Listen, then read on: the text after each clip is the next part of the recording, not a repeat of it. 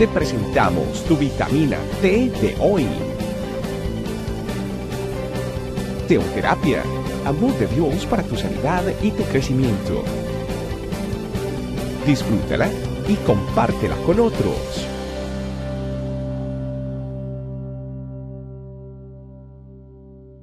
Hola familia, bienvenidos a nuestra vitamina T en el día de hoy. Mi nombre es Keiter Félix y quiero acompañarles para compartirle unos versículos muy especiales que están en el libro de Primera de Corintios, capítulo 10, versículos del 1 a el 6. Y dice lo siguiente.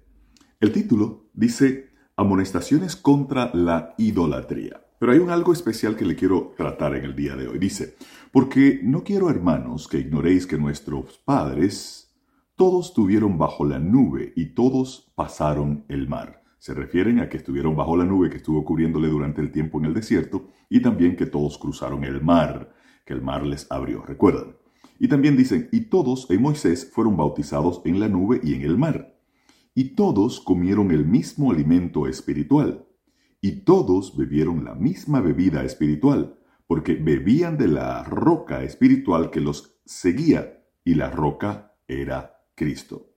Pero de los más de ellos no se agradó Dios, por lo cual quedaron postrados en el desierto. A ver, ¿de qué pudo no haberse agradado el Señor de la mayor cantidad de las personas que salieron de Egipto? Entraron muy pocos. ¿Ustedes saben quiénes entraron a Egipto? Solamente dos de los que salieron, eh, eh, entraron a la tierra prometida, dos de los que salieron de Egipto.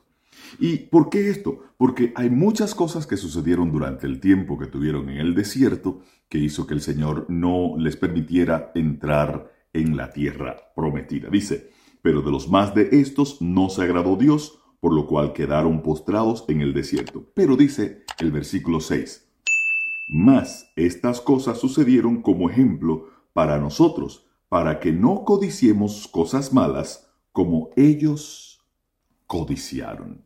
Y ahí está el, asunto en el día de hoy, la codicia. Muchas personas quieren cosas que no, que no tienen, eh, pero porque en muchas ocasiones se la vemos a otros y quisiéramos, desearíamos, tenemos ganas de tener y poseer aquellos que muchas otras personas tienen y que nosotros no tenemos. Pero no son solamente eh, la parte de la codicia para cuestiones económicas, cuestiones de salud, cuestiones de estar en un lugar, cuestiones tan disímiles, tan importantes o tan disímiles de las que están sucediendo en el día a día. Pero de las cosas que el Señor nos invita a que nosotros tengamos muy, pero muy pendiente, es a tener cuidado con la tentación de desear, de estar codiciando cosas. Porque muchas veces uno tiene interés, wow, le, le maravilla o le impresiona o le gustaría o estaría eh, interesado en tener algunas otras cosas que otras personas tienen. Sin embargo, la diferencia entre tener un anhelo en cierta medida y tener una codicia o codiciar lo demás es la gran diferencia que el Señor nos habla aquí. Y esto es una de las tantas tentaciones que también el apóstol Pablo habla en este capítulo 10 del libro de Primera de Corintios. Porque eh, una de las cosas que eh, los que estuvieron en el desierto hacían era que eran idólatras. Y el Señor nos dice que no seamos idólatras. Otra de las cosas era que había fornicación en el medio del pueblo. Y el Señor nos invita a que no, no tengamos la fornicación. Otro es que no eh, tentemos al Señor como ellos lo tentaron durante el tiempo que estuvieron en el desierto. Y en esta ocasión el mismo Señor nos invita a que también no le tentemos y que no murmuremos. Eh, como en ese momento se murmuró, y usted recuerda que se murmuró a Moisés y se murmuró a la familia de Moisés. Pero hay un versículo en el número 12 que eh, le quiero también eh, poner en conexión con estos versículos que le acabo de leer del 1 al 6 en 1 Corintios 10. Dice, así que el que piensa que está firme, mire que no caiga. Hay que tener bastante cuidado pensando que uno realmente eh, está todo bien o está todo por el libro, o está eh, absolutamente libre de cualquier tipo de tentación o de haber caído o de poder caer en cualquiera de las tentaciones de las que nos habla el Señor aquí en el día de hoy. Y nosotros tenemos que estar siempre, siempre pendiente, porque en cualquier momento eh, especialmente si nos confiamos, el enemigo se nos puede meter en la casa.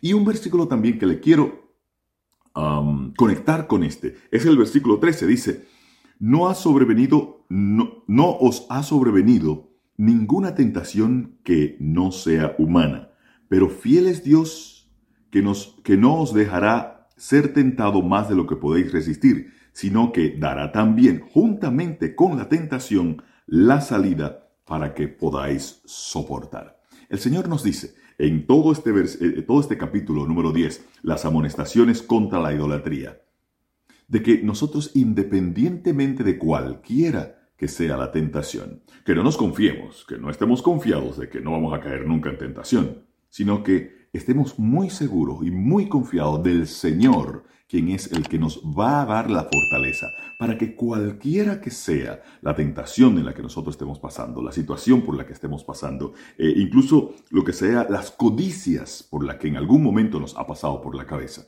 el Señor nos va a dar la fortaleza necesaria para nosotros poder salir airosos de cualquiera de las situaciones que se nos presentan en la vida. El Señor nos tiene para cuidarnos y para respaldarnos. Lo único que nosotros tenemos que hacer es resistir, seguir resistiendo, porque el Señor al final nos dará la victoria.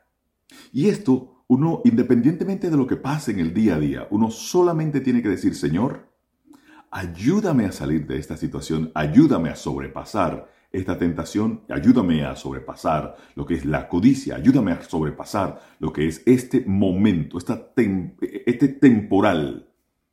Y el Señor nos va a dar la respuesta, porque el Señor está justamente ahí para respaldarnos, así como dice el versículo 13, que realmente también nos dará juntamente con la tentación la salida.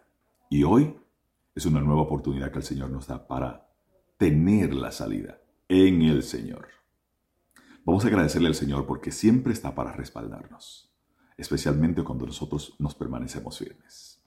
Gracias, amado Señor, por lo que tú nos has brindado en el día a día, porque por medio de tu palabra tú nos has confirmado una vez más que tú estás para respaldarnos, para darnos todo el alivio y la ayuda necesaria en medio de la tribulación y en medio de la tormenta en medio incluso de la tentación, tú nos estás ofreciendo desde ya la salida, solamente invitándonos a permanecer, a continuar aferrados a ti y a tu palabra.